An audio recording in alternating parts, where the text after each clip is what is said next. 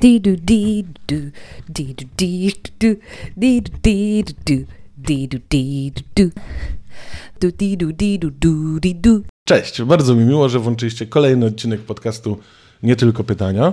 Przedstawiam gościnę, pani Patrycja Gaida, psycholog, psychoterapeuta. Dzień Bar- dobry. Bardzo, bardzo mi miło. A od razu widzę, że muszę sobie ściszyć mój mikrofon. A może nie, zobaczymy. E, tak zaprosiłem panią, bo chciałbym pogadać o stresie, o traumie i o tym zespole stresu pourazowego, co jest takim tematem, no teraz bliższym też myślą wie- wielu osób ze względu na Ukrainę, ale myślę, że też istotnym tak ogólnie. I, i na początek mam takie pytanie właśnie, co to jest stres? Mhm. um, jakby sama definicja stresu jest oczywiście w literaturze szeroko opisywana na różne sposoby. I ja może podam taki chyba, który mi jest też najbliższy i które uważam za, za dosyć trafne, jeśli chodzi o definicję, podejście, zaczerpnięte z nauk technicznych, mhm. czyli mówiące o takiej sytuacji, kiedy bierzemy, nie wiem, jakiś pręt mocny, metalowy, zaczynamy go wyginać, wyginać, wyginać i w pewnym momencie ten punkt, ten wierzchołek tego wygięcia e, mija taki moment, kiedy my już nie wrócimy z nim do tej sytuacji sprzed mm. wyginania. I ten moment właśnie, ten punkt to jest e, ten, e, ten stres, tak? Mm-hmm. E, kiedy my ludzie tracimy zdolność, możliwość powrotu do sytuacji sprzed, tak? Kiedy jakieś czynniki środowiskowe, zewnętrzne przekraczają nasze możliwości poradzenia sobie, tak? Możliwości takie przekraczają możliwości regulacyjne organizmu. Przesunę pani troszkę. Przesunę pani trochę. Jasne. A nie jest tak, że stres nam towarzyszy w sumie na co dzień, jak, jak pracujemy, no nie wiem, taki też może dobry, pozytywny stres, czy ja jakoś źle, źle rozumiem? Mm-hmm. To trzeba by było rozróżnić, tak, na te dwa pojęcia trochę, mm-hmm. co jest, co nazywamy stresorem, a co, a co samą reakcją, czy stresem, prawda? Mm-hmm. Bo jakby w ten stres my wrzucamy i, i to pojęcie stresorów i, i naszej reakcji. I jakby tego punktu właśnie przegięcia tego, że coś przekracza nasze możliwości poradzenia sobie.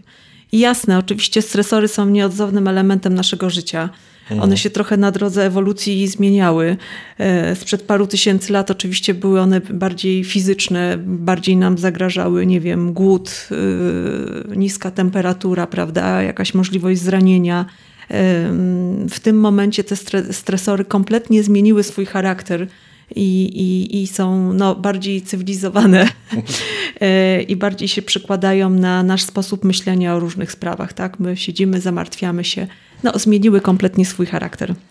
Nasz układ reagowania nie zmienił się za bardzo, czyli nasz układ nerwowy i obszary odpowiedzialne w mózgu za, za te reakcje.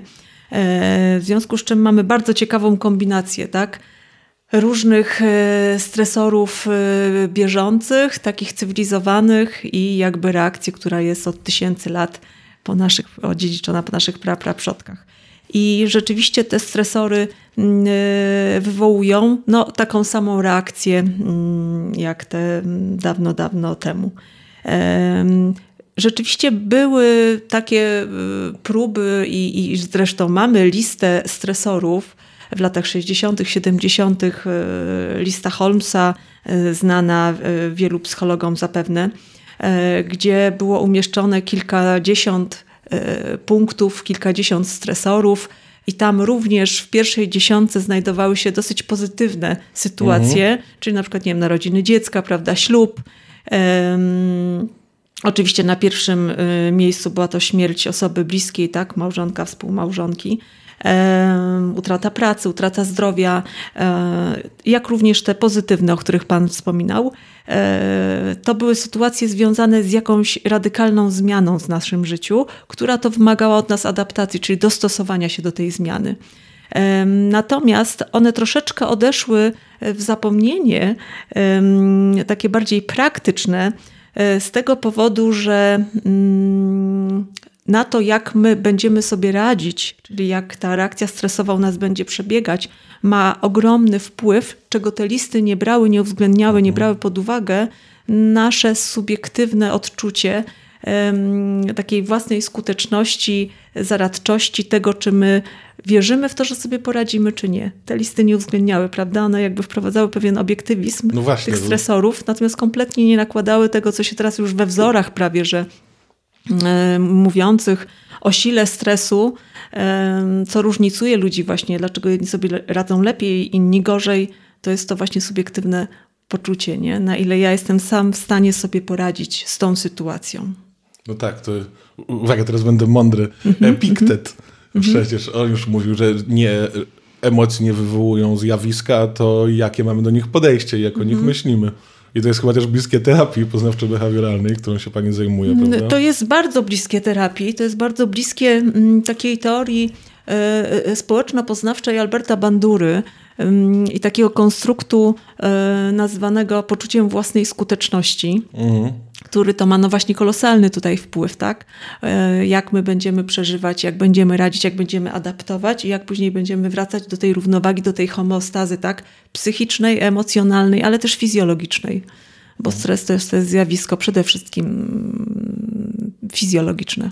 Czyli tak na przykładzie, czy dobrze rozumiem, że na przykład takim stresorem może być, mam zadania w pracy i mam deadline i teraz to moje podejście to jest, o kurczę, nie dam rady, no to wtedy jest duży stres, albo no dam radę i wtedy jest mniejszy stres, tak? To o coś takiego chodzi? Um, e, dokładnie. Dam radę, czyli o taką odporność, nie? Że um, no dobra, to biorę sobie, nawet jest taka teoria trzy razy C, e, czyli no właśnie tutaj, e, że ja sobie to e, zaplanuję, tak? Wezmę jako challenge, mhm. potraktuję i, i jakby dam z siebie wszystko i, i, i, i jestem raczej przekonany, że powinienem podołać, powinnam podołać. Hmm? Czyli to jest ten stres i są te stresory. No to pewnie jeszcze będziemy mówili o traumie, taki słowniczek na początek. To co to jest w takim razie trauma? Hmm. Dobra, jeśli zaliczamy do, do stresorów, tak? Nie wiem, że rzucił mnie chłopak, tak? Albo nie wiem, straciłam pracę. Albo wziąłem kredyt. E, wiadomo, co się teraz dzieje z kredytami, tak? No tak. To to są niewątpliwie stresory, tak? E, oczywiście tutaj możemy rozróżniać siłę, długość ich trwania, prawda? Jedne będą krótkotrwałe, drugie będą chroniczne i one oczywiście będą się w zróżnicowany sposób przekładały na to, jak my będziemy e, sobie z nimi radzić i jak, e, jaką one będą nam robiły e, krzywdę. Natomiast trauma, można by powiedzieć z punktu widzenia takiego praktycznego, to jest taki największy stres w naszym życiu. Mhm. Taki przekraczający gdzieś już te możliwości poradzenia sobie. Na poziomie emocjonalnym, fizjologicznym, behawioralnym i poznawczym. I teraz trauma to jest taka sytuacja, w której nasze życie jest zagrożone, albo my jesteśmy świadkami, kiedy czyjeś życie jest zagrożone, tak?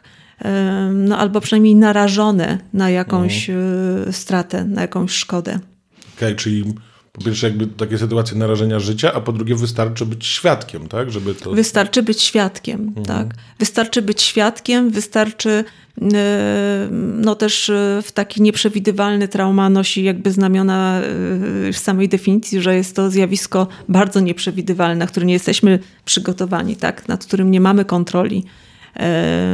Wywołuje duże wzbudzenie emocjonalne ta sytuacja. I no, tutaj niewątpliwie um, będzie to wpływać na nas dosyć negatywnie. No tak, to jest, pani mówi też dla mnie bardzo ciekawe właśnie o tych takich reakcjach po prostu już fizjologicznych, które ja sobie mhm. tak wyobrażam w, mo- w mojej głowie, że, że po prostu wtedy już totalnie organizm wariuje, resetuje się, jakby komputer się zawiesił i tam już te wszystkie jakieś hormony się przelewają w ilościach nie, nienormalnych i przez to pewnie zostaje taki długi ślad tej traumy. To zależy, mhm. bo nie każdy człowiek będzie przeżywał doświadczenie traumatyczne w taki sam sposób. Mhm. Jest wiele czynników, które predysponują już nas na, na dzień dobry do tego, że czyn, czynią nas bardziej poddatnymi. Później oczywiście samo wydarzenie, jego intensywność, długotrwałość, tak? tutaj no, nieprzewidywalność z góry wpisana w tego typu wydarzenia. No a potem też jakby jak ono się już wydarzy, czy będziemy mieć wsparcie, w jakiej będziemy sytuacji, czy nie wiem, mamy już na jakimś, na, na swoim koncie już jakieś wydarzenia wcześniejsze traumatycznie, traumatyczne. Jest wiele czynników takich, które będą później wpływać na na to, jak my będziemy przeżywać dalej i rozwijać tą reakcję adaptacyjną, prawda, po tym wydarzeniu traumatycznym. Natomiast fizjologiczny aspekt jest no, tutaj takim głównym filarem, nieodzownym elementem tych doświadczeń. No właśnie, ja tak sobie wyobrażam, no, tak intuicyjnie, mhm. że rzeczywiście ludzie są bardzo różni, nawet na poziomie neurologicznym, że jakieś różne poziomy wrażliwości, czy nawet odporności na ból, możliwości zniesienia różnych mm-hmm. rzeczy i dla niektórych coś może być traumą, a dla innych może być no, przykrym wydarzeniem, prawda? Mm-hmm. To znaczy wydarzenie traumatyczne dla wszystkich będzie wydarzeniem tak, musi... traumatycznym, mm-hmm. natomiast rzeczywiście w konsekwencji tych wydarzeń, czy tego wydarzenia część osób rozwinie pełnoobjawowy zestaw różnych później objawów, tak, które nazwiemy sobie zespołem stresu pourazowego, czyli P T S D, mhm. post-traumatic stress disorder.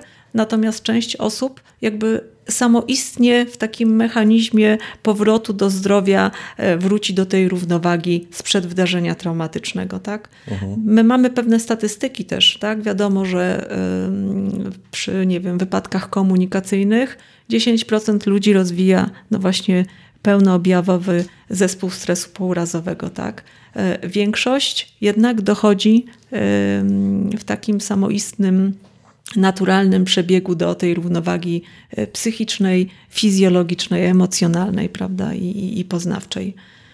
No tak, rzeczywiście założyłem jakąś taką subiektywność tej traumy, a to jest obiektywny miernik, tak, sytuacja mm-hmm. zagrożenia mm-hmm. życia albo bycie świadkiem tego. Bo często się też mówi po prostu tak potocznie, a to była dla mnie trauma, a tam kiedyś miałem dziewczynę i ona mnie rzuciła i to była dla mnie trauma, ale jak rozumiem w tym takim ujęciu ściśle precyzyjnym, to nie jest trauma. W tym tak? ujęciu diagnostycznym mhm. to nie jest wydarzenie traumatyczne mhm. I, i, i niewątpliwie jest to dla nas ważne, dla diagnostów, żeby w, w procesie diagnozy no jednak zróżnicować te sytuacje i, i dokonać diagnozy, ponieważ dalsza terapia no, będzie inna, tak, wobec zaburzeń y, y, traumatycznych, a wobec wydarzeń stresowych, których doświadczyliśmy. Także na poziomie diagnostycznym jest to szalenie ważne rozróżnienie, jest to jedno z kryteriów podstawowe, a w diagnozie Aha. właśnie określenie, co jest traumą, a co nie. No to w takim razie, jak już pani wspomniała o tym P T S D, zespole stresu mhm. pourazowego, to, no to znowu takie pytanie, co to jest to P T S D? Mhm. No, sama nazwa wskazuje zespół stresu pourazowego, tak, czyli zespół objawów mówiących o, o, o tym, co się dzieje z organizmem, szeregu objawów. Ja może powiem tak w skrócie, wymienię przynajmniej takie grupy tych objawów, tych kryteriów, tak, mhm. gdzie do diagnozy one oczywiście muszą być spełnione, część tych kryteriów diagnostycznych. To jest przede wszystkim na poziomie takich wracających wspomnień, czyli to wydarzenie traumatyczne, które mamy na swoim koncie, ono przychodzi nam w snach, przychodzi nam na jawie, siedzimy, oglądamy telewizję, wskakują nam obrazy intruzywne, myśli, wspomnienia, doznania. To są oczywiście też koszmary, tak zwane przebłyski dysocjacyjne. Nie wiem, możemy sobie robić herbatę, prawda, i obraz czy wspomnienie wchodzi nam tego wydarzenia. Możemy też wzbudzać się no, w taki sposób gwałtowny na, na wszystkie elementy, czynniki, które będą nam przypominać o tym wydarzeniu. Druga grupa to jest kwestia unikania. No jeśli proszę sobie wyobrazić, że jeśli coś panu cały czas wskakuje, prawda, mhm. to ludzie wkładają ogromną energię i wysiłek w to, żeby o tym zapomnieć. W związku z czym zaczynają masowo unikać sytuacji, miejsc, wydarzeń, myśli, emocji związanych z tym wydarzeniem. Tak? Kolejna sprawa To są zaburzenia koncentracji, zaburzenia snu, zaburzenia uwagi, taka nadmierna czujność, wzbudzenie, które nam towarzyszy. Bardzo często ludzie cały czas, można by powiedzieć, są jakby pod napięciem i są czujni i cały czas gdzieś selektywnie sprawdzają, czy znowu te rzeczy nie będą się działy, tak? czy, czy, czy znowu ten koszmar nie wróci. I też dochodzi do, do zmiany myślenia o sobie, o świecie, prawda? Świat jest zagrażający, ja sobie nie radzę, być może nie zrobiłem wszystkiego, co mogłem zrobić. Bardzo dużo czy bardzo często jest taki komponent winy, który towarzyszy doświadczeniom mhm. traumatycznym. No, to tak pokrótce. Tak, to nawet o, o tym komponencie winy, który jest jakiś dodatkowo mhm. smutny, to mhm. często nawet przy wspomnieniach ludzi ocalałych z jakichś masakr też jest, że tam jest... No tam sobie myślą, że na przykład to oni są winni, bo przeżyli, ale też często jakieś są inne, in, inne motywy. To jest też takie jakieś dodatkowo do mnie bardzo smutne. A to uciekanie, czy ja dobrze rozumiem, że ono też może polegać na jakimś tam kontakcie z alkoholem większym, czy to raczej nie jest takie typowe? To są już jakby konsekwencje i sposoby regulowania mhm. tych objawów.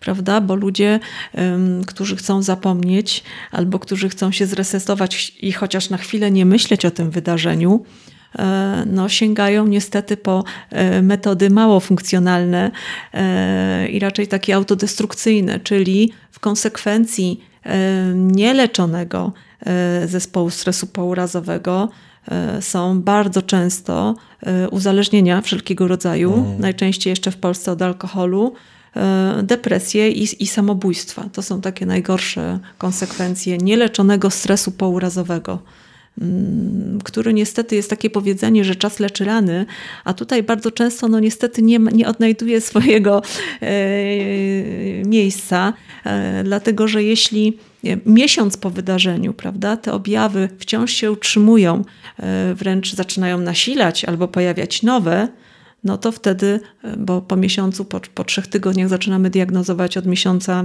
zespół stresu pourazowego, to to rzeczywiście powiedzenie nie będzie miało już raczej miejsca. No właśnie, czy to mija jakoś, ale nie wiem, po pięciu, dziesięciu, pięćdziesięciu latach, czy cały czas te przebłyski dysocjacyjne się też będą mm. pojawiały? Mogą się prze- pojawiać i przez dziesięć lat. Mm. Mam, znamy, znamy historię pacjentów, którzy przez siedem dziesięć lat byli leczeni na różne zaburzenia, depresje, uzależnienia, natomiast nie, nie, nie byli leczeni terapeutycznie na zespół stresu pourazowego i rzeczywiście oni nie funkcjonowali. Znaczy, zespół stresu nieleczony pourazowego powoduje, że nasze życie zaczyna się bardzo zamykać. My się wycofujemy z tego życia, prawda? Mhm. Z racji chociażby potrzeby unikania tych wspomnień, tych sytuacji, tych miejsc. Ludzie, żeby nie przejechać przez miejsce wypadku, potrafią kilometry nadrabiać drogi, o ile w ogóle wsiądą, są w stanie no wsiąść do samochodu. Um, także konsekwencje są ogromne. Um, no, jakby nielecon, niele, nieleczonego, nie, kiedy nie udzielamy właściwej, tak, celowanej na, na diagnozę terapii. Mogą utrzymywać się latami, może dojść do zmiany osobowości. Łowca jeleni, mamy wiele takich filmów, mhm. gdzie tam główni bohaterzy no, diagności wiedzą, że tam ci panowie mają zaburzenia osobowości właśnie w wyniku różnych traumatycznych doświadczeń. No właśnie, bo często się nawet tak społecznie czyta o tym, że jest problem w Stanach Zjednoczonych, życiu, to jest problem społeczny, że wiele osób z P T S D. Na, na czym polega taka zmiana tej osobowości? Ja myślę, że wiele weteranów właśnie wojennych, mm. prawda? Którzy nawet wracali z wojny, chociaż jak, chociażby wspominając Wietnam i tu, gdzie rzeczywiście Amerykańskie Towarzystwo Psychiatryczne uwzględniło i jakby i uważniło te doświadczenia wojenne i, i jakby spreparowało taką obecną już definicję traumy, że jest to bardzo ważne, no właśnie zdefiniowanie, co jest tą traumą. I jakby uhonorowało te doświadczenia. Następnie doświadczenia z ataku World Trade Center spowodowały, że w dwa tysiące trzynastym Towarzystwo Amerykańskie Psychiatryczne no właśnie podjęło i w nowych kryteriach diagnostycznych uwzględniło już zespół stresu pourazowego jako od, od osobną jednostkę nienależącą, nienależącą już do zaburzeń lękowych. Wcześniej to były zaburzenia lękowe, bardziej adaptacyjne. Mhm. Y- teraz już wiemy, że tak nie jest. Y- I I się zgubiłam, nie wiem, nie pamiętam. Odeszłam w dygresję. Odeszłam w dygresję. Proszę tak, powtórzyć. Tak, jasne. E, ja się, często się gubiłem z, gość, mnie, z gośćmi w tym podcaście. Okej, okay, okay, nakierować mnie. Mnie interesuje też dodatkowo to, czy... O, i teraz ja się zgubiłem, no proszę bardzo. A, o tych zmianach osobowości. Znaczy, jak pani mówi, że się w ogóle zaburzenia osobowości, tak mnie ciekawi, no bo chyba, nie, nie wiem, po P T S D się nie zostaje narcyzem. Po P T S D dzisiaj nie, nie zostaje narcyzem, bardziej dochodzi do takich zaburzeń um, osobowości mierza, mieszanej, bardziej um, osobowości takiej niestabilnej, rozregulowanej emocjonalnie, czyli nie wiem, jest to, są to osoby, które są, nie wiem, rozregulo, rozregulowane emocjonalnie, drażliwe na przykład, tak, albo przejawiające różne agresywne zachowania, czyli coś na granicy osobowości z pogranicza i trochę wręcz psychopatii, tak, wycofane, gdzieś uważające, że nie wiem, świat jest okrutny, ludzie są okrutni, życie jest nieprzewidywalne, tak. Umiesz liczyć, licz na siebie, prawda? I często też towarzyszą temu różnego rodzaju uzależnienia, ponieważ ci ludzie się po prostu fatalnie regulują. Aha. Doświadczają objawy, nie radzą sobie z tymi objawami, w związku z czym no, na swój sposób starają sobie jakoś pomóc. I to nie wychodzi zazwyczaj. No to rzeczywiście teraz pani też powiedziała trochę znowu o na ten kontekst społeczny, tak? No bo osobowość z pogranicza, to to człowiek się źle czuje, psychopatia, no to też ludzie dookoła się będą bardzo źle czuli, nie? I to jest rzeczywiście nawet jakaś taka stereotypowa filmowa sytuacja, że w barze się zaczepia byłego żołnierza, który ma P T S D i się dostaje w mordę, bo on właśnie mm. jest mm. taki rozgórowany. Może bardziej aspołeczne, może psychopatia mm-hmm. za, za mocno tutaj yy, mm. brzmi, ale no, takie osoby aspołeczne, prawda? No tak, no na pewno nie jest łatwo mieć takiego małżonka na przykład, który, który no tak jak pani mówi, że jest drażliwy i no to rzeczywiście brzmi to bardzo, bardzo jakoś smutno i, i, i przerażająco. Jeszcze ta kwestia czasowa, bo pani powiedziała o tym, że po miesiącu się diagnozuje, czyli P T S D można, jakby mieć P T S D dopiero po upływie jakiegoś czasu od, od tego wydarzenia, tak? Mhm. E, od momentu wydarzenia traumatycznego my mamy taką linię, którą, która pokazuje ładnie dynamikę tych objawów. I od momentu wydarzenia e, na przestrzeni pierwszych godzin my możemy e, mieć pewne objawy, które nazwiemy ostrą reakcją na stres, czyli tym A S R. Mhm. E, Ostra reakcja na stres, ostre y, zaburzenie stresowe. Y, mamy trochę chaosu w tym nazewnictwie y, i jest to tylko związane z tym, że ostra reakcja na stres to są kryteria diagnostyczne Europejskiego Towarzystwa Psychiatrycznego, a Amerykanie mówią A S D, czyli ostre zaburzenie stresowe, prawda?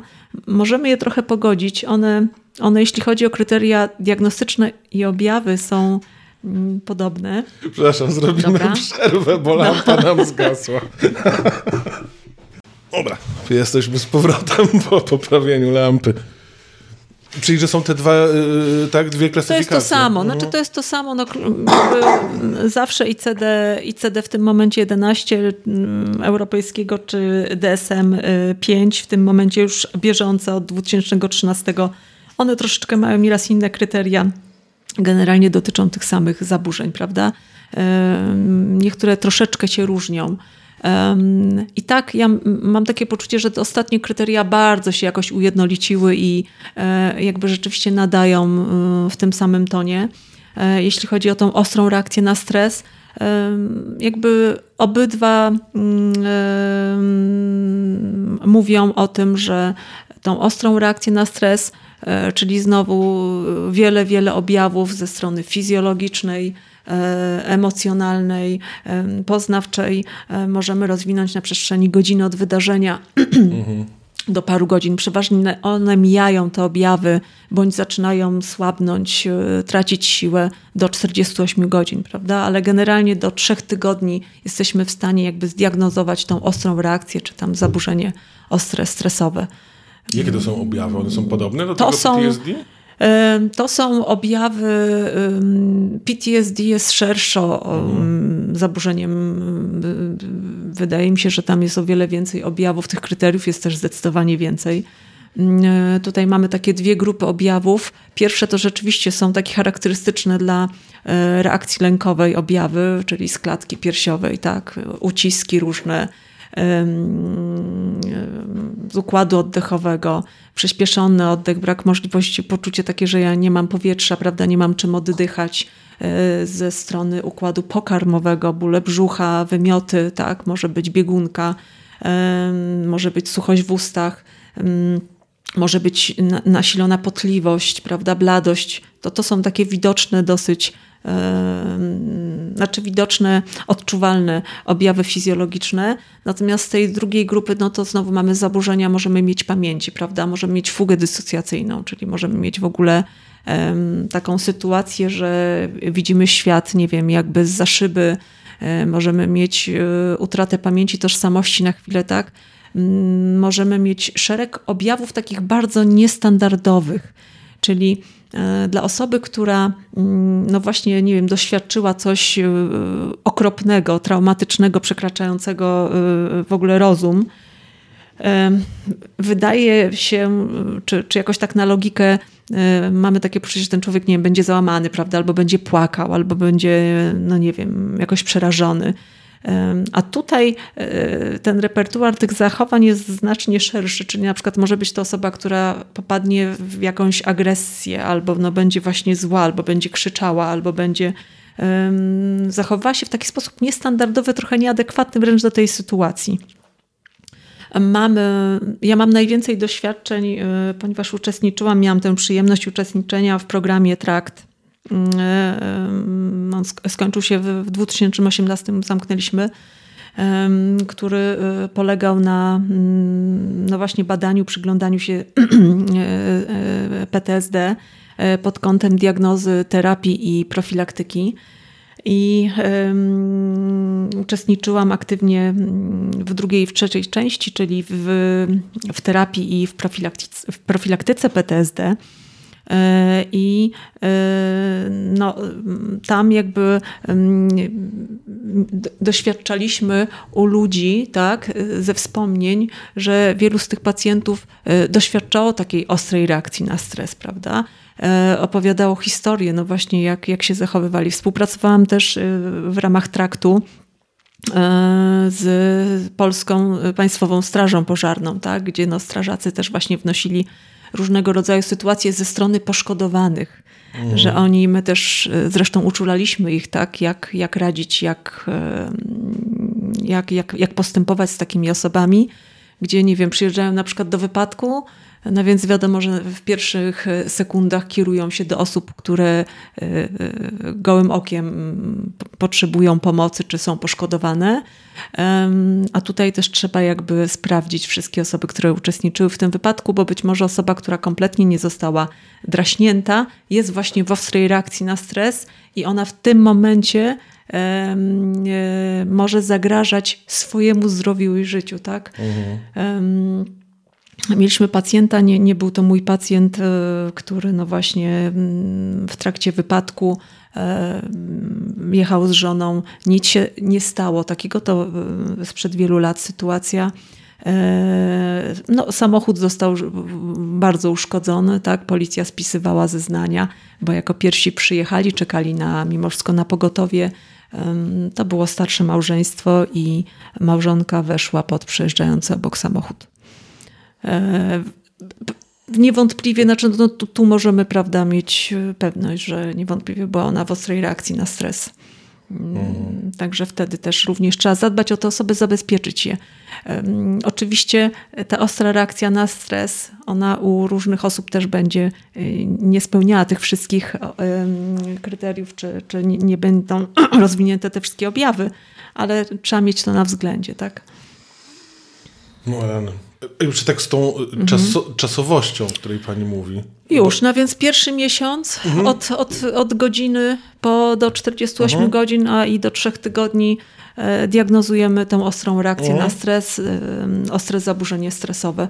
Po miesiącu m, zespół stresu pourazowego, Wiemy też o opóźnionym początku zespole stresu pourazowego, czyli na przykład po pięciu miesiącach od wydarzenia traumatycznego, czyli tak z takim opóźnionym początkiem też, możemy, też może się pojawić zespół stresu pourazowego.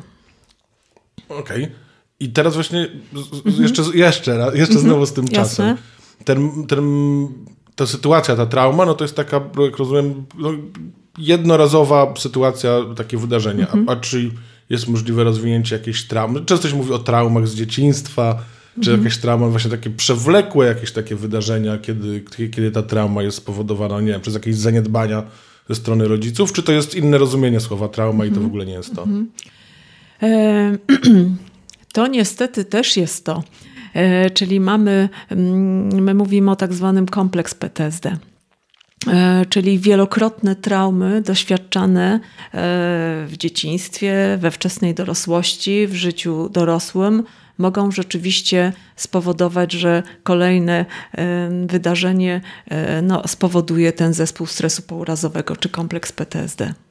Okay, ale te traumy to też jakby takie powtarzające się sytuacje zagrożenia życia, tak? Czy niekoniecznie? Sytuacji nie. To wszystko muszą być wydarzenia zagrażające życiu. Czyli mhm. jeśli mamy przemoc domową mhm.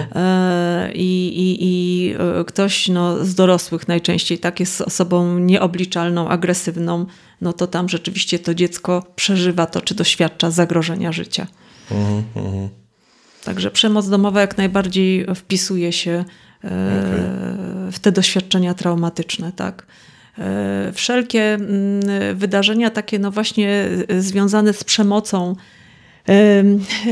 ze strony drugiego człowieka są mhm. tym bardziej jakoś naraż- narażające, czy są predyktorami zespołu stresu pourazowego. Znaczy procentowo przynajmniej bardziej jesteśmy narażeni wtedy na rozwinięcie zespołu, tak? Po, powyżej pięćdziesiąt do sześćdziesięciu procent po gwałtach rozwija zespół stresu pourazowego, tak? Mniej mhm. niż po wypadkach komunikacyjnych ym, czy, no tak. czy, czy, czy innych y, wypadkach, nie tylko drogowych, tak? Bo komunikacyjne to jest dosyć szeroki worek, mhm. czy po katastrofach naturalnych, tak? tak. Ym, czy no właśnie po działaniach wojennych. Tu też mamy duży procent, czy duże ryzyko P T S D.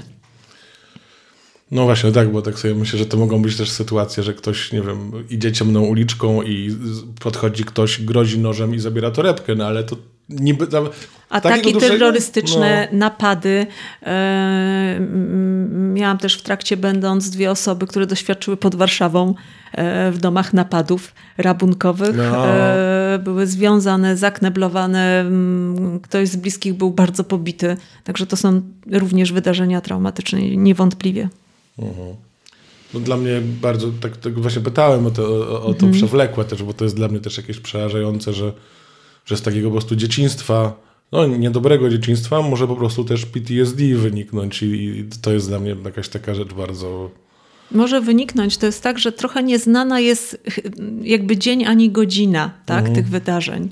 Że tak samo jak mamy z, ze służbami tak zawodowymi, tych first, z grupy first responders, tak? Czyli no właśnie, nie wiem, ratownikami, strażakami, um, którzy gdzieś tam jako pierwsi na tej linii ognia um, znajdują się i, i, i udzielają pomocy, um, to oni również są narażeni, prawda, na wielokrotne e, e, traumy. Czyli ta traumatyzacja u nich jest naprawdę dosyć intensywna i też jakby nie wiadomo, które wydarzenie traumatyczne spowoduje, e, że może, mogą rozwinąć zespół stresu pourazowego, tak? Bo ich to też dotyczy, oni są też narażeni, prawda? Są bardziej tak. odporni um, i to wiemy, no są jakby po to badania, prawda, na, na dzień dobry um, mhm.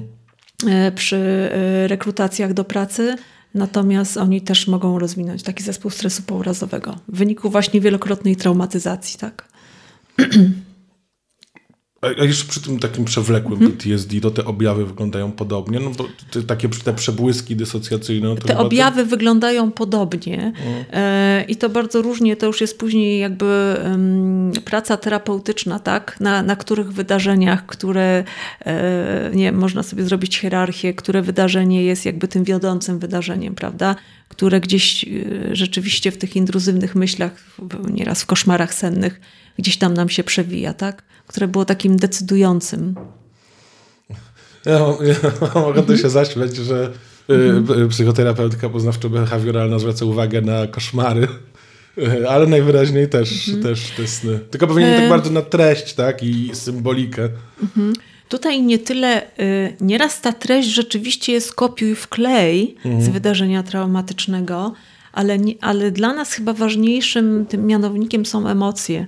Czyli jeśli ja się budzę, nie wiem, przerażona, prawda, w lęku, y, to to jest ten mianownik, który, y, który prowadzi i, i jakby ten kierunek nam mm, A w pokazuje. Złości na przykład też, czy to w lęku ludzie się e, budzą? Przeżywanie bardziej w lęku, mhm. bardziej w przerażeniu. E, natomiast wszystkie takie trudne emocje. Mhm. Ale przeważnie to jest lęk. W koszmarach. Mhm. No tak. Ja chyba nigdy tego nie miałem, ale wiem, że lęk taki w koszmarach to może być po prostu fizycznie niszczący. Takie wrażenie, że fizycznie. Mhm. Znaczy no po prostu ci ludzie się budzą i nie śpią. No tak, tak, tak. Także to... No, to, myślę, to ich wybudza, to ich... Yy... Hmm? Dobrze, to, to może spróbujmy teraz pójść jakby tak chronologicznie. Mhm. Profilaktyka, jakby co zrobić, jak się leczyć i też jak pomagać. Um, ale zacznijmy od tej profilaktyki. No, oczywiście teraz mówimy też no, w kontekście wojny na Ukrainie, no to wiadomo, najlepszą profilaktyką by było, gdyby Putin nie zaczynał wojny. Ale na pewno profilaktyka jest też szerszym pojęciem i to mnie bardzo zaciekawiło. Mhm. No, lepiej, lepiej uprawiać profilaktykę niż już gasić pożar, prawda? Lepiej zgasić małe ognisko czy zapałkę niż jak już się pali pół lasu czy, czy nie wiem, pół miasta. Bo o P T S D już mówimy wówczas, kiedy rzeczywiście już mamy te objawy, czyli już te pół lasu nam płonie, mm. tak? Im szybciej, tym lepiej, to niewątpliwie. Należy to sobie powiedzieć, że jeśli mamy już te objawy i zdecydujemy się na i będziemy szukać pomocy, to im wcześniej, tym lepiej. No, ja myślę sobie, że tutaj od profilaktyki to muszę powiedzieć o profesorze Zawadzkim, no, który jest ekspertem nad ekspertami, dr Popiel i dr Pragłowskiej, którzy byli właśnie autorami programu Profilaktyka. Myślę, że w ogóle my jako Polska i, i, i, i tutaj właśnie wyżej wymienieni naukowcy mhm. e, i też pragmatycy, myślę, że możemy się pochwalić pewnymi osiągnięciami na, na ty, w tym obszarze, e, ponieważ ta profilaktyka e, no, tutaj e, pierwszego i drugiego stopnia, już mówię, mamy trzy stopnie mhm. profilaktyki.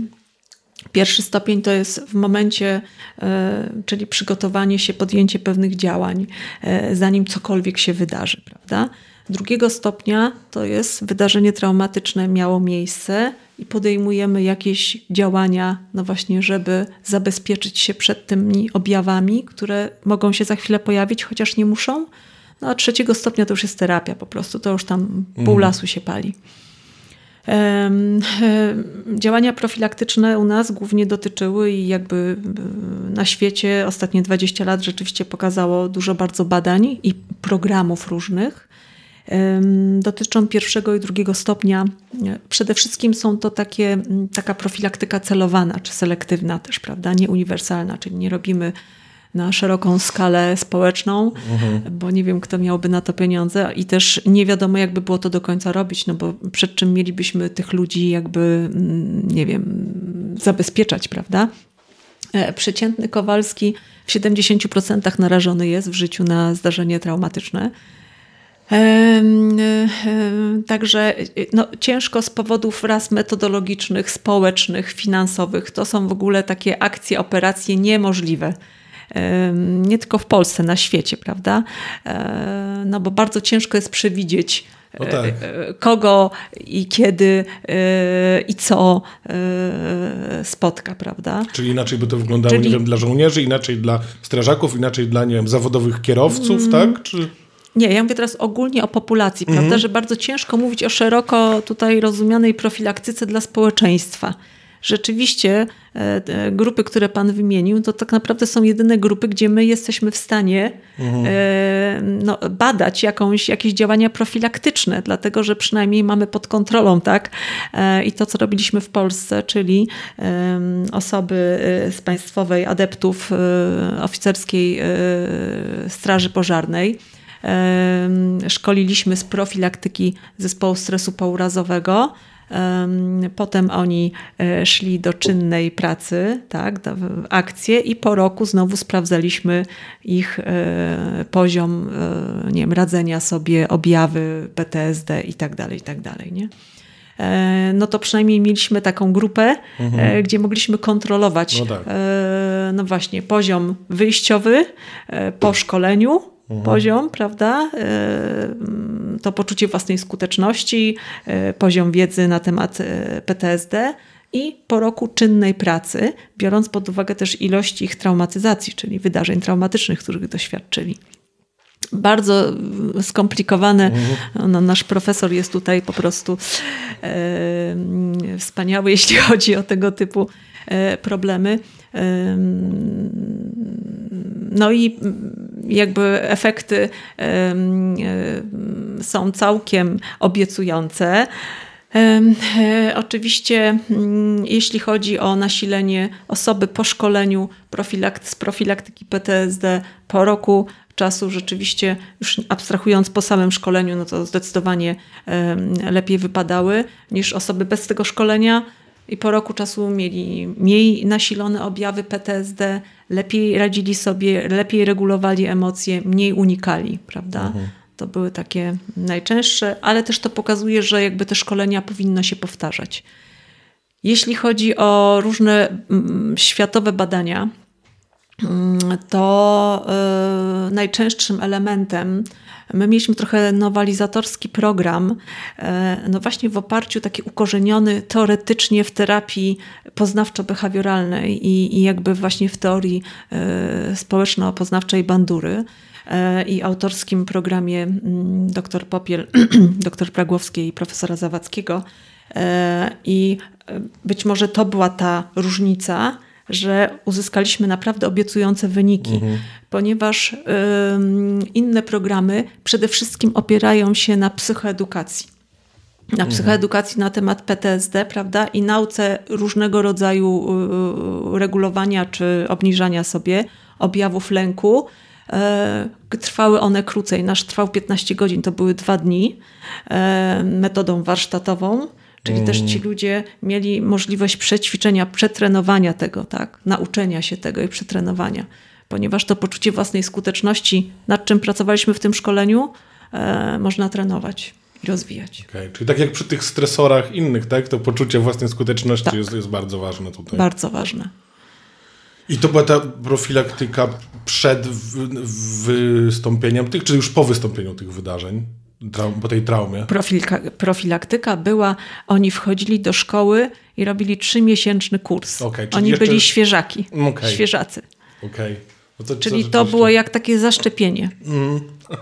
I tą wiedzą, tą wiedzą dotyczącą i stresu pourazowego i różnych form radzenia sobie od takiej strefy poznawczej przez, przez regulację emocji. Mhm. I różne zachowania, nie wiem, z poszkodowanym, w pracy, współpracy w, w zespole. Także tam było szereg elementów. To bardzo ciekawe. Bardzo fajnie to od razu brzmi, że warsztaty, a nie taka zwykła psychoedukacja, prawda? No to zupełnie co innego. Mhm. Posłuchać wykładu to... Ja też jestem bardzo mądry mhm. teoretycznie. My jeździliśmy po jednostkach, po, po jednostkach mhm. Straży Pożarnej, głównie w Warszawie, przed przystąpieniem do realizacji tego programu, i mieliśmy wywiady ze strażakami z dużym stażem pracy i pytaliśmy ich wprost, czy uważacie, nie wiem, co by było potrzebne, jak chcielibyście, żeby to wyglądało, tak? No to właśnie to, co mówili jednogłośnie, to to, żeby no nie przyjechała jakaś psycholog jak głowa gadająca, prawda, opowiadała, opowiadała, opowiadała.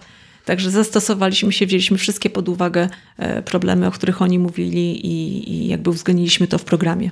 No to super, no to bardzo fajne, to jest na pewno ogromne ryzyko zawodowe. No i dobra, jak już, a jak już wystąpi ktoś, no mm-hmm. dajmy na to, że jestem osobą, która ma ten wypadek taki zagrażający mm-hmm. życiu komunikacyjny, to co mogę zrobić, żeby jakby nie rozwinąć w sobie, nie wiem, czy tego, pewnie nic nie mogę zrobić, żeby ten ostrą reakcję na stres, to chyba nic nie zdążę zrobić, albo się pojawi, albo nie, tak? Ale mhm. potem, żeby P T S D w, w sobie nie rozwinąć, co można zrobić? Mhm. No, jak jestem osobą przeszkoloną, mhm.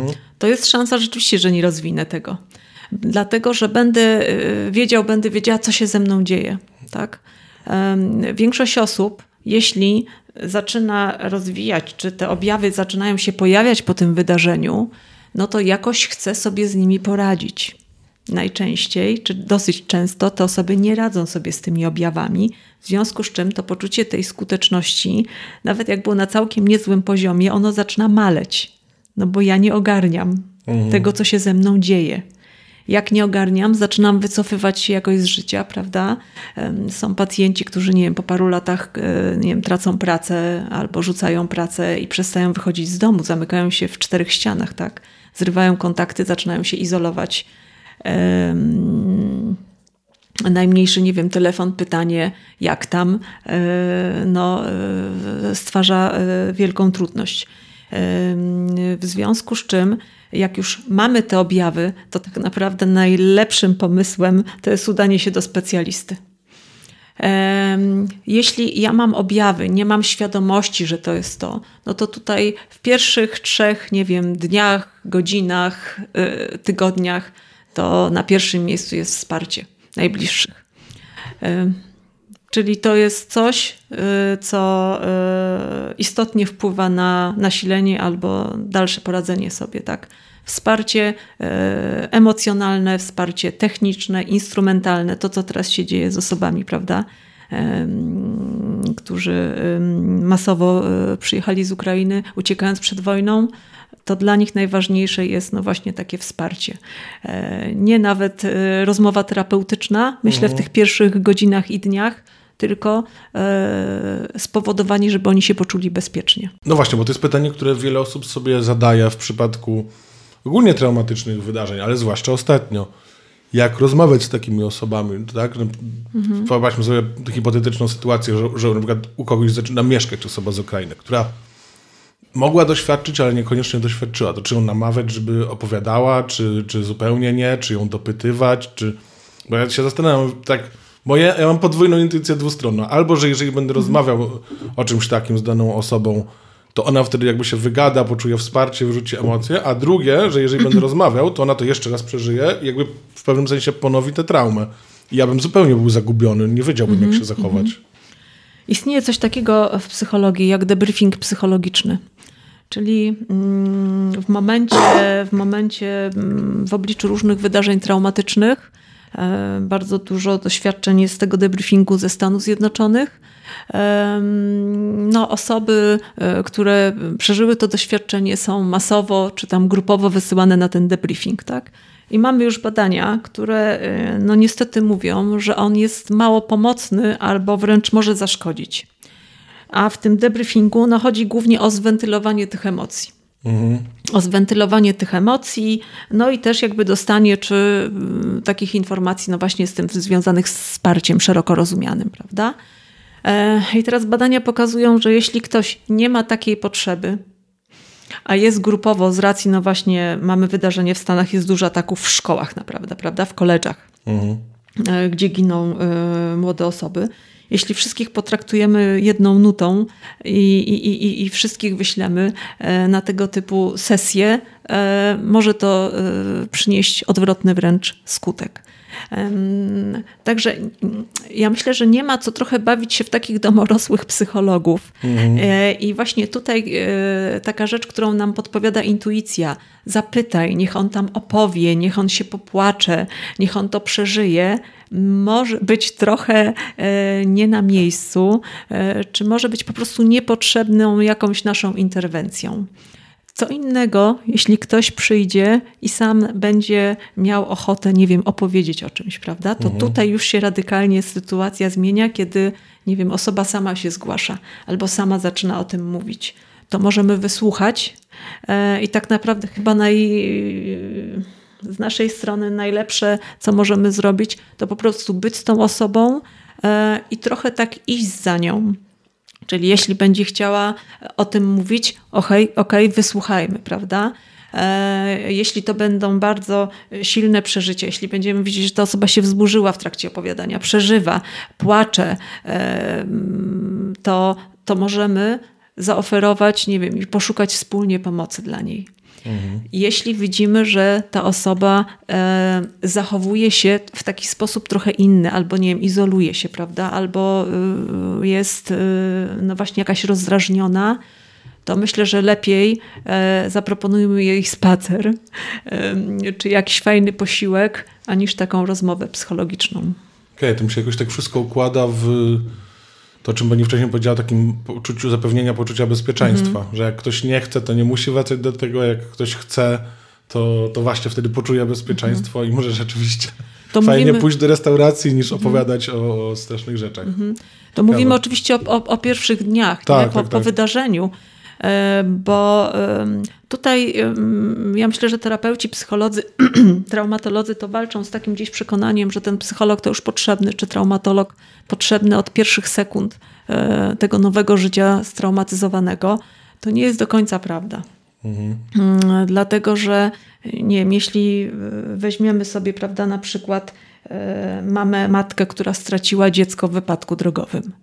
To naprawdę nie ma żadnego słowa, nie ma żadnego triku, żadnego psychologicznego yy,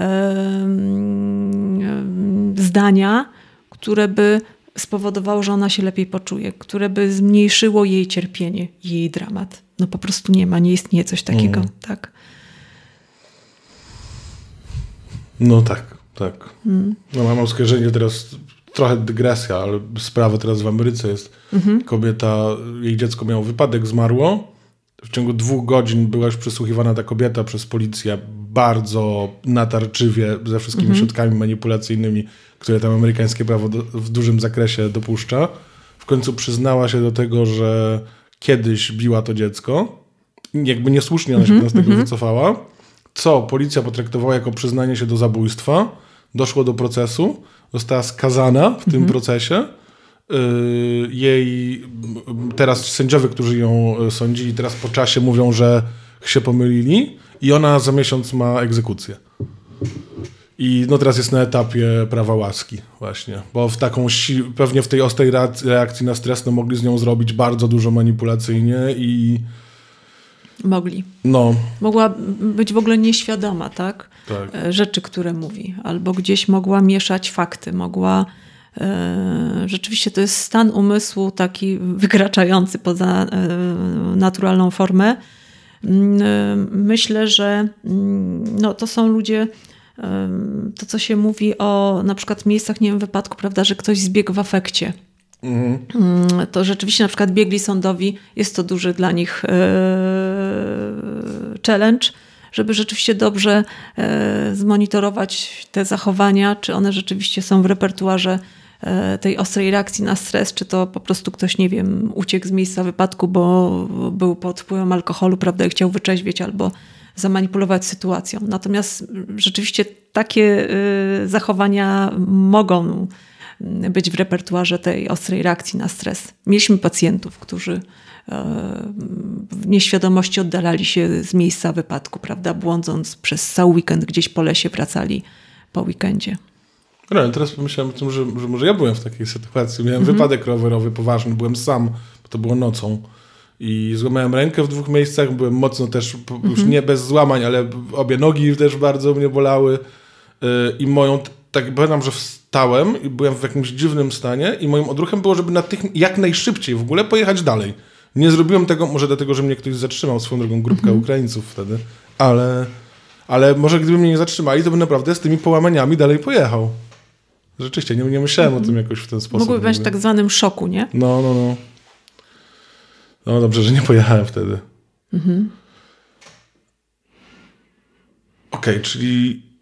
No to może być, kurczę, problem, żeby znaleźć terapeutę dla osoby z Ukrainy, no bo też jest kwestia języka, wiadomo. Ale, ale to już abstrahując od tego, jak wygląda taka... A pani kręci głową, bo niekoniecznie, bo są możliwości?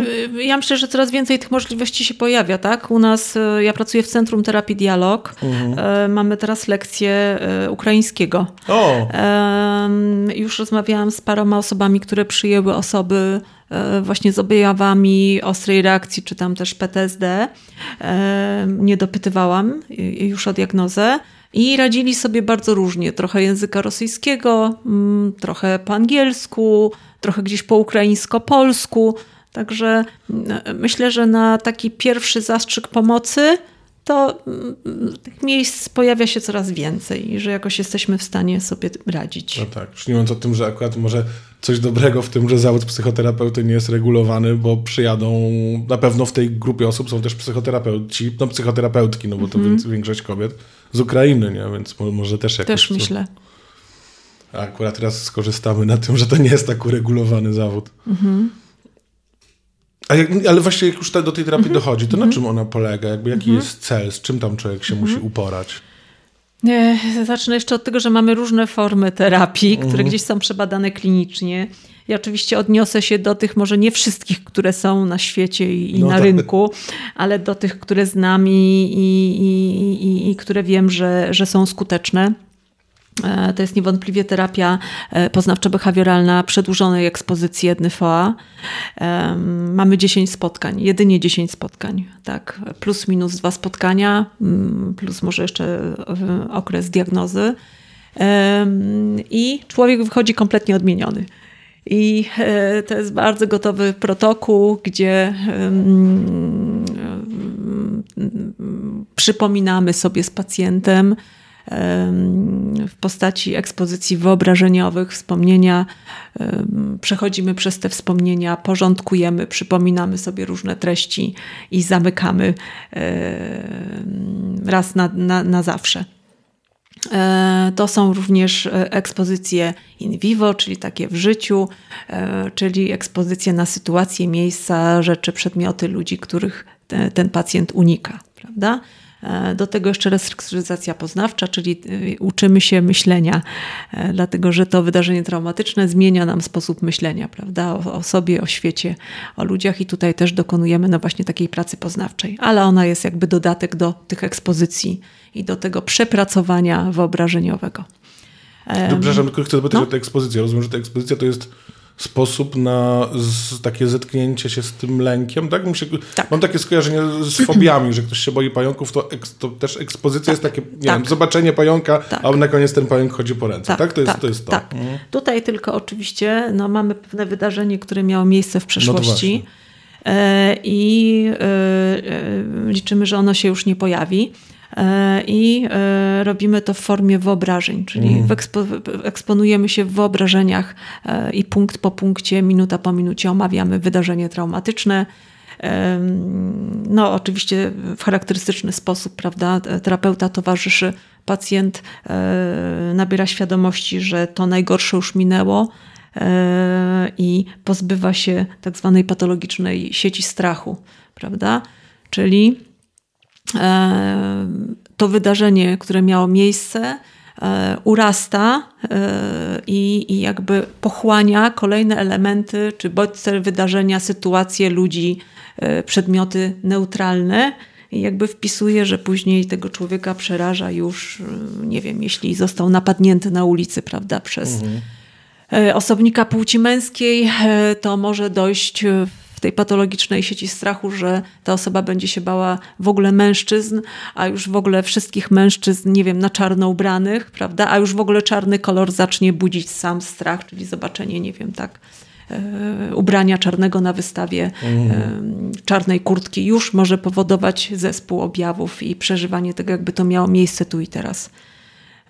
E, także pracujemy, żeby jakby pozbyć się tej patologicznej m, sieci strachu. Okay, jakieś takie skojarzenia, tak? Uogólnienia, że... Jasne, mhm. jasne. Też te wydarzenia często, nie wiem, są no, okryte jakąś taką niepamięcią pewnych momentów, chwil. To wszystko chodzi, żeby jak najściślej przypomnieć sobie, um, dlatego, że to jest tak trochę um, jak um, z tymi wydarzeniami, one nas później atakują bez względu na dzień, godzinę i moment. E, I właśnie w, w intruzywnych wspomnieniach, myślach przychodzą, nami się pojawiają i, i, i nam nie dają żyć. E, to trochę jak z bałaganem w szafie, prawda? Jak nie uporządkujemy, to trudno jest wyjąć jedną rzecz. Zaczniemy ciągnąć, to wszystkie się wysypią. A chodzi o takie uporządkowanie, prawda, poznawcze tego, tak. E, wiemy, że mm, terapia przedłużonej ekspozycji czyni zmiany w mózgu na poziomie biologi- biologicznym, prawda. Mhm. E, także ma to ogromny wpływ na na, na życie i funkcjonowanie człowieka. To, czyli mamy jeden rodzaj, prawda? Mm, tak. Mamy terapię poznawczą, przetwarzania poznawczego Patrycji Rezik. Jest doskonały protokół z dużym takim naciskiem na, na to poczucie winy, prawda? Tutaj już nie dotykamy samego wydarzenia traumatycznego, uczymy się różnych sposobów regulowania tych stanów. Przepracowujemy to głównie, przetwarzamy poznawczo to, co się wydarzyło. Mamy M D R, czyli terapię odwrażliwiania za pomocą szybkich ruchów gałek ocznych pana Shapiro, również jakby zalecaną w dwa tysiące osiemnastym najnowsze badania najs jakby dedykują terapię w pierwszym rzucie właśnie przedłużonej ekspozycji na pomoc terapeutyczną dla okay. Ta terapia działa rzeczywiście? Bo ja tak nigdy nie, nie zrozumiałem, czy ona jest skuteczna faktycznie. O M D R, a, a pan tak. się pyta o M D R. Tak, ja nie jestem, jakby mhm. nie, nie stosuję jej, nie mhm. praktykuję. wiem, na czym, wiem, na czym to polega. Mam znakomite terapeutki, koleżanki w dialogu, które pracują i mają bardzo dobre wyniki. Mhm. Ja pamiętam, ja nic nie wiem, pamiętam takie jedno zdanie, że to, co działa w M D R-ze mm, mhm. nie jest nowe. A to, co jest nowe, to nie działa. W sensie, że tak czy inaczej mm-hmm. ten M D R zawiera w sobie te elementy mm-hmm. pewnie tych, tych terapii, o których pani wcześniej mm-hmm. mówi. Ale to no, tam nie jest wiem. Też dużo takiego przetwarzania, tak? No. Także ja myślę, że to też zależy od człowieka, prawda? Będzie grupa ludzi, którzy powiedzą w życiu żadna ekspozycja. Ja w ogóle nie ma opcji.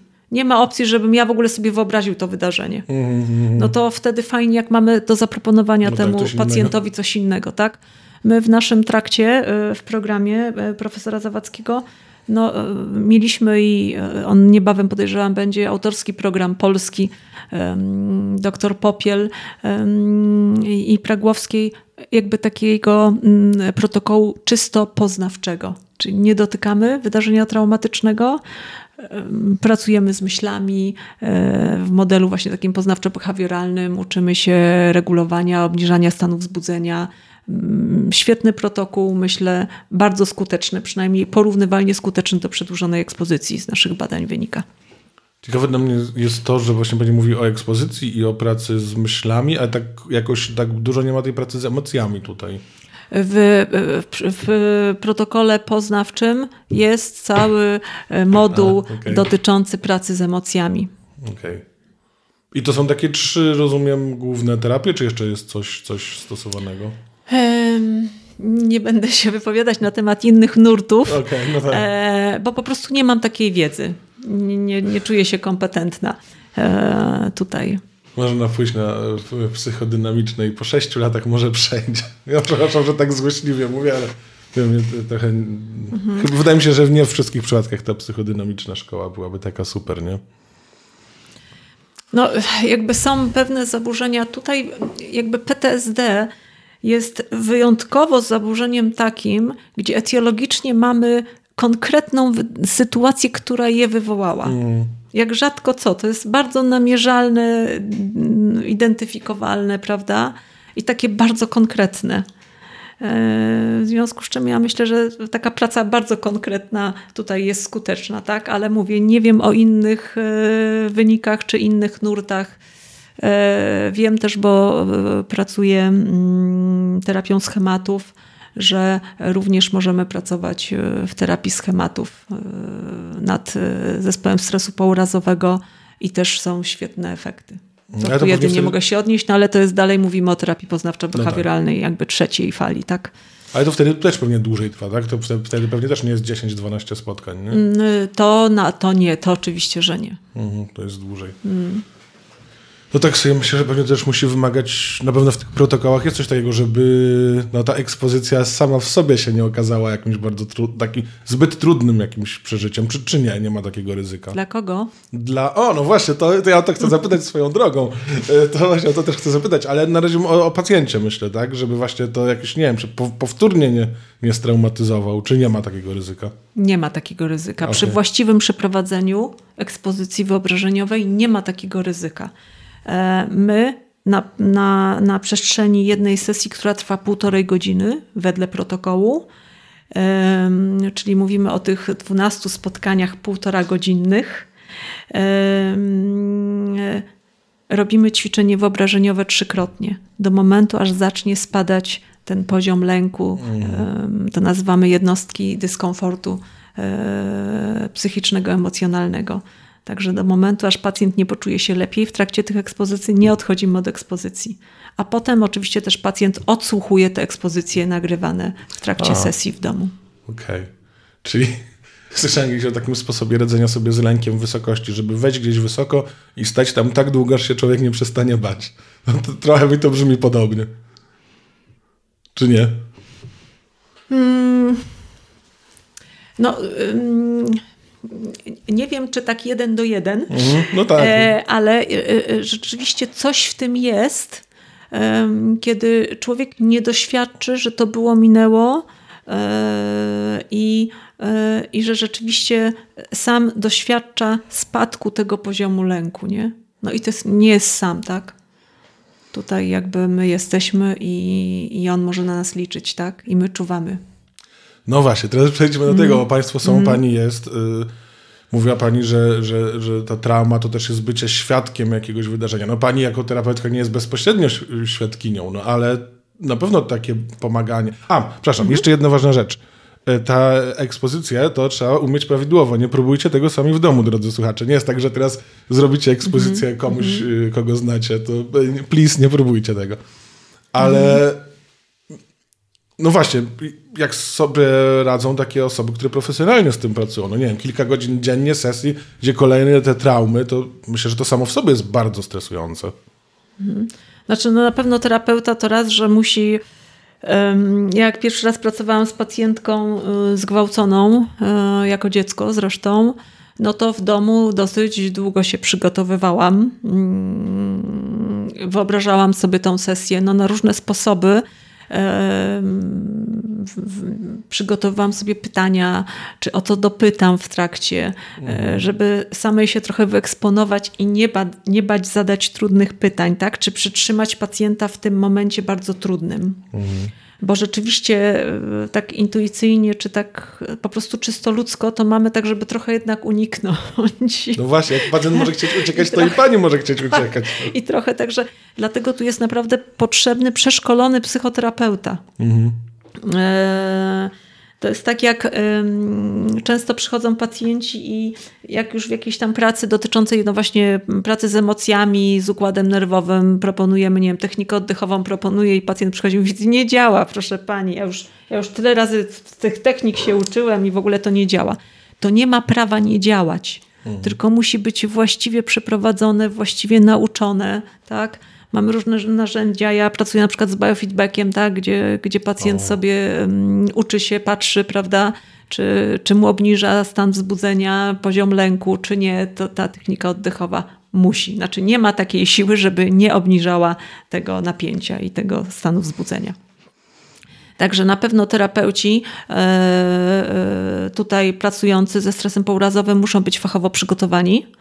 Hmm. Druga sprawa, no fajnie jak mają pewne doświadczenia już, to na pewno im ułatwia. Muszą też dbać o siebie, czyli nie, nie umawiamy trzech pacjentów z P T S D pod rząd. Hmm. No nie. No. Także to a, ważne. A, a co zrobić, jeżeli się jest cywilem, no nie psychoterapeutą, mhm. no ale ma się do czynienia z osobą z P T S D albo po prostu po traumie?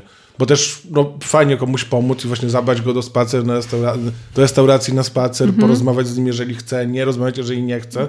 Ale nie trzeba restauracji, jest... można go zaprosić, żeby zrobili wspólnie naleśniki. No tak, tak, ale to jest mm. też po prostu, myślę, trudne. Też jak pani mówi o tych objawach, że osoba jest drażliwa, też trzeba sobie samemu jakoś poradzić z tym, nie? Być, jeżeli się z tą osobą towarzyszącą, prawda? Myślę, że... Znaczy tutaj to są takie standardy trochę, tak, żeby za, zadbać o siebie też, tak, żeby, nie wiem, wysypiać się, żeby gdzieś, no właśnie ten styl funkcjonowania, gdzieś zadbać o ten wypoczynek, o, o, o jakąś, no taką homeostazę w tym, tak, żeby pracy, trochę pomagania, trochę odpoczynku, trochę relaksu, trochę, nie wiem, posłuchania fajnej muzyki, coś, co na nas dobrze wpływa, tak, i obniża nam ten poziom wzbudzenia, tak.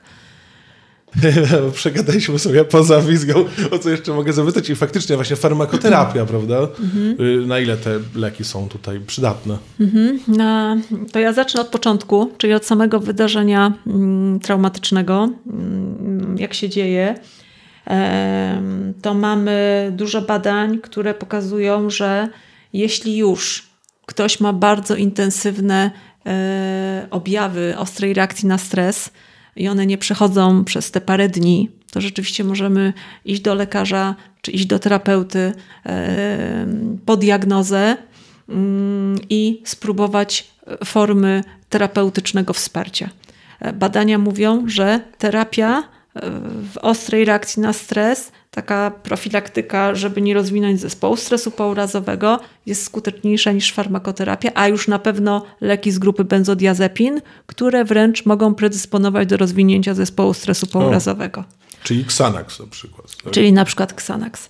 Eee, to jakby te pierwsze tygodnie trzy cztery od wydarzenia traumatycznego. Jak już mamy zespół stresu pourazowego, no to oczywiście mm, mamy pacjentów, którzy nie są w stanie wyjść z domu, którzy nie są, no jakby ich funkcjonowanie już jest tak ograniczone, y, że y, rzeczywiście oprócz diagnozy potrzebne są leki i to są głównie leki jakby w pierwszym mm, rzucie mm, S S R I, czyli głównie antydepresanty, prawda? Ponieważ znowu na lekach silnie uspokajających terapeuta nie będzie w stanie przeprowadzać y, przedłużonej ekspozycji. No tak. I jeśli mamy to P T S D i pacjent nie jest w stanie funkcjonować, nie jest w stanie funkcjonować bez leków, no to musimy zaproponować mu i leki, i, i, i farmakoterapię, i psychoterapię, prawda? Natomiast jeśli jest w stanie funkcjonować, spróbujmy najpierw psychoterapią. Mhm. No faktycznie, bardzo to brzmi logicznie, że zwłaszcza te uspokajające mocno, tak jak to zrobić tą ekspozycję, nie? Mhm. Okej, okay, no dobrze, to w takim razie bardzo dziękuję za rozmowę. Bardzo, dziękuję. bardzo, bardzo to ciekawy temat, fajnie mi się bardzo rozmawiało. Yy, bardzo dziękuję. Wam też, drodzy słuchacze, dziękuję i do usłyszenia w kolejnym odcinku.